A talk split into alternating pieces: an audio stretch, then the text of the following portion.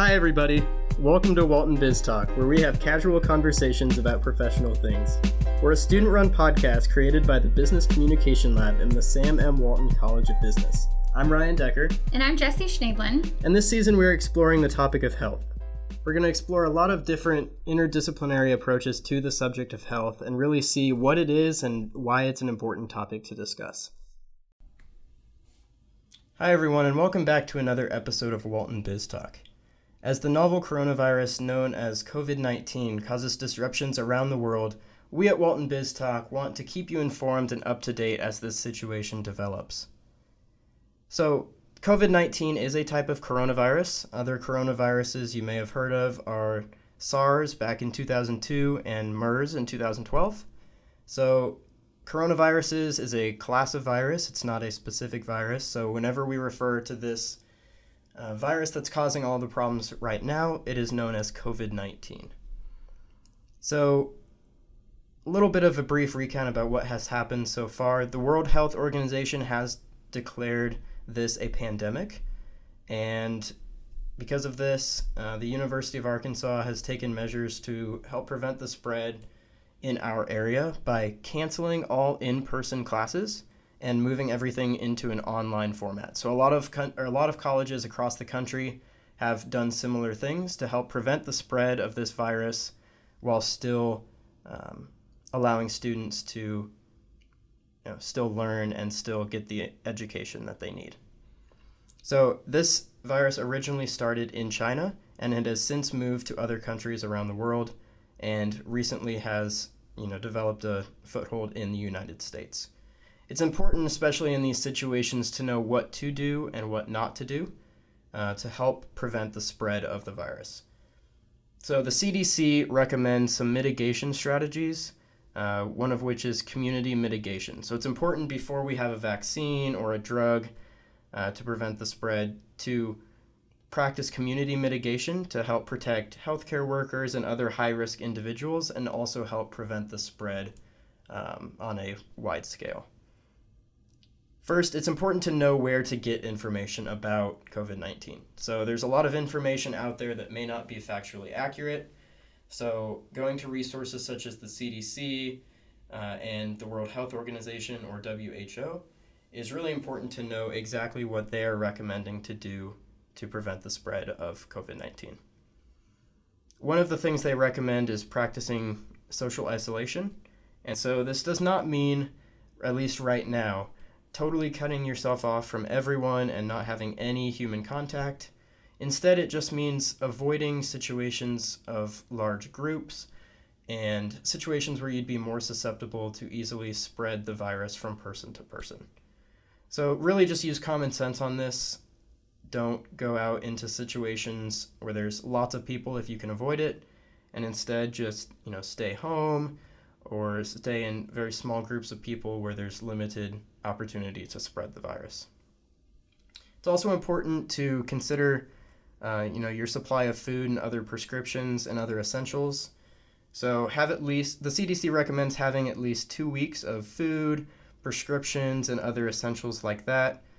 Um, however, it's probably more important to stock up on food and these other essentials than it is to stock up on a lot of toilet paper. But you know, if if that's what's important to people, then there we go. It's also important to remember that you'll have to be adaptable in these situations. So, everything's changing so quickly, and I know students at the University of Arkansas and other colleges around the country know that things happen very quickly. As of yesterday, around this time, um, we thought we would go until spring break like normal, but then one email comes out, and we are now on an online only format. So things change really quickly, and it's important to stay adaptable and stay up to date uh, from information from the CDC and other health organizations to know exactly what to do in these times. It's also important to be mindful of high risk individuals. So, a lot of young and healthy people probably do not have a lot to worry about from this new coronavirus because it is not very fatal to them However, it is more fatal to some individuals who are older or at a high risk due to uh, previous health conditions.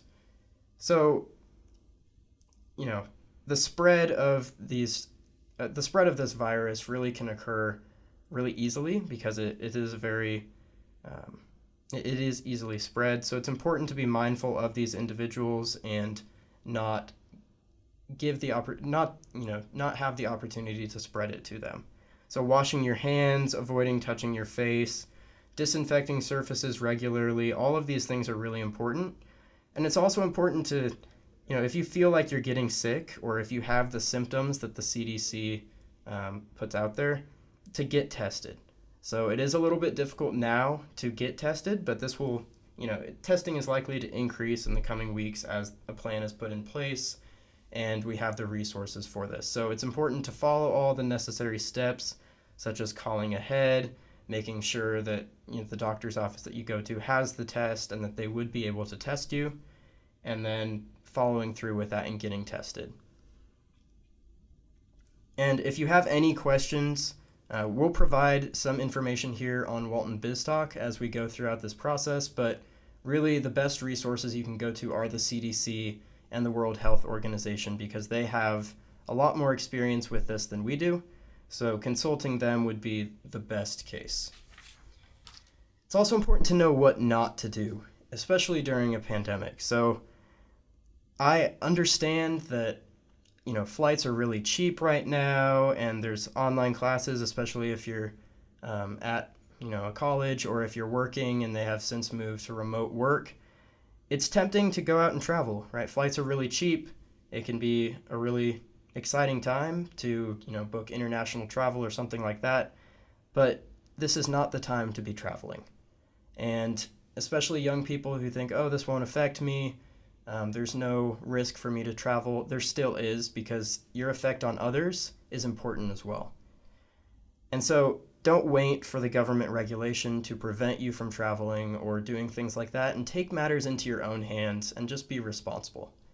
I think that's the biggest thing as we go throughout this process is not waiting on someone else to force you to do something, but rather think about it and use common sense and really think about if your actions will have a positive or negative impact. So any travel that's not specifically required, uh, try to avoid that and uh, and also just avoid other risks that you may, um, you know, you may be thinking of taking. So just be mindful of that and be mindful of others as you go throughout this process. Along those same lines, using, you know, justify traveling or other things using your age or the low fatality rate is not a good thing to do. So, catching the virus can mess up your life in more ways than just straight up killing you. Um, young, healthy people are not really at risk of dying from the COVID 19 virus, but a lot of people are more susceptible to this risk. So, you know, even if you do not die and you get the virus, there is a possibility of scar tissue in the lungs and uh, restricting activity level in the future. So it's really just you don't want the virus. You don't want to risk it. You don't want to take these risks. You don't want to travel and uh, put yourself at a higher risk of getting it. And so a lot of people are saying, oh, it's a low fatality rate. It's not really that big of a deal. But when you think about a virus, should we really should we really evaluate or measure a virus by its fatality rate? If it's spreading so rapidly as we've seen in other countries, it's important to just stop it before it becomes a problem. So imagine that somehow you do get the coronavirus and you're you could be asymptomatic. You could not show any symptoms at all. You could think this is just a common cold, no big deal, go about your life like normal. But if you're interacting with a lot of people who may be older, like your parents, grandparents, or people with um, you know a health condition or who are immunocompromised, they are at very high risk of getting that virus from you and having a lot more severe symptoms than you may have. So it's important to remember this as you go through uh, this process. And if you do get it, uh, which hopefully you can prevent in the first place, but if you do, stay at home, stay away from others, and really just practice common sense to prevent the spread further. So, really, the main message here is just use common sense throughout the process because if you, you know, if you want to go out and travel, you're putting yourself at a higher risk and really not helping anything so just wait it out, stay at home, don't take those risks, practice social isolation um, if you can, and go through that process, and we'll see it, you know, be resolved faster than it could be. So, social isolation is kind of funny because it should seem like an overreaction if it works. So, after this whole thing passes through, we could be like, yeah, that was, we didn't really need to do that. But that's the point, right? If, if we practice the social isolation now, if we practice all these preventative measures, we could think we could think in the future that this was, you know, overreaction that we didn't need to do this. But that's that's the point of it and that's why we need to do it now. So, now that you know what to do and what not to do, oh, another thing what not to do is not to blame other countries, other people, anything like that for the spread of the virus. Right now, the focus is on preventing the spread, and it doesn't help to attack certain individuals, attack certain countries, anything like that, because that's so unproductive and hurtful. We need to band together and focus on helping each other get through this pandemic instead of tearing each other down and making matters worse. So now that you know what to do and what not to do, uh, I want to talk a little bit about what Walton Biz Talk is going to look like in the future. So, since we're talking about health this season, uh, we will not stop episodes. So, we will do whatever we can to keep these episodes coming for you to provide real time updates as well as um, just, you know, providing you with information about this situation. So, we'll try to bring you weekly or bi weekly updates um, by talking to experts both about the virus and its effects.